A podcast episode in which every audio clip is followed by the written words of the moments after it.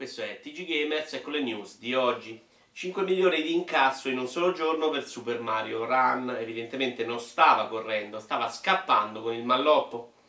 Phil Spencer critica il DLC in esclusiva temporale e neppure Lupa gli è piaciuta molto. Nintendo Switch sarà potente la metà in modalità portatile. Alcuni fisici sostengono che fu più facile dividere l'atomo. Dragon Quest 11 arriverà anche su Switch, solo tutti i personaggi saranno zoppi, zoppi o nani. Super Mario Run sessista perché Peach cucina una torta. Pensa che casino se scoprono cosa tot, pensa dei neri. Switch si potrà connettere a internet solo in wifi. La comunità hipster mondiale valuta la possibilità di sostituirlo al Mac negli Starbucks.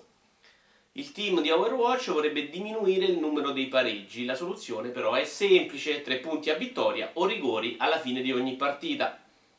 Scandalo per il fumetto che ritrae Tracer con una fidanzata. Secondo il videogiocatore medio, infatti, le lesbiche si sono solo su YouPorn. In arrivo un calendario osè di The Witcher 3, ma i giocatori continueranno a masturbarsi con il teaser di Cyberpunk 2077. Lizard Squad ha attaccato i server di Steam, erano in saldo pure quelli pare. Liccato il nuovo pad di Nvidia, il design ha vinto il ballottaggio con un'altra versione che aveva anche le spine. Nintendo Wii U ritirato dai negozi, duro Poletti, alcune giovani console meglio fuori dai piedi.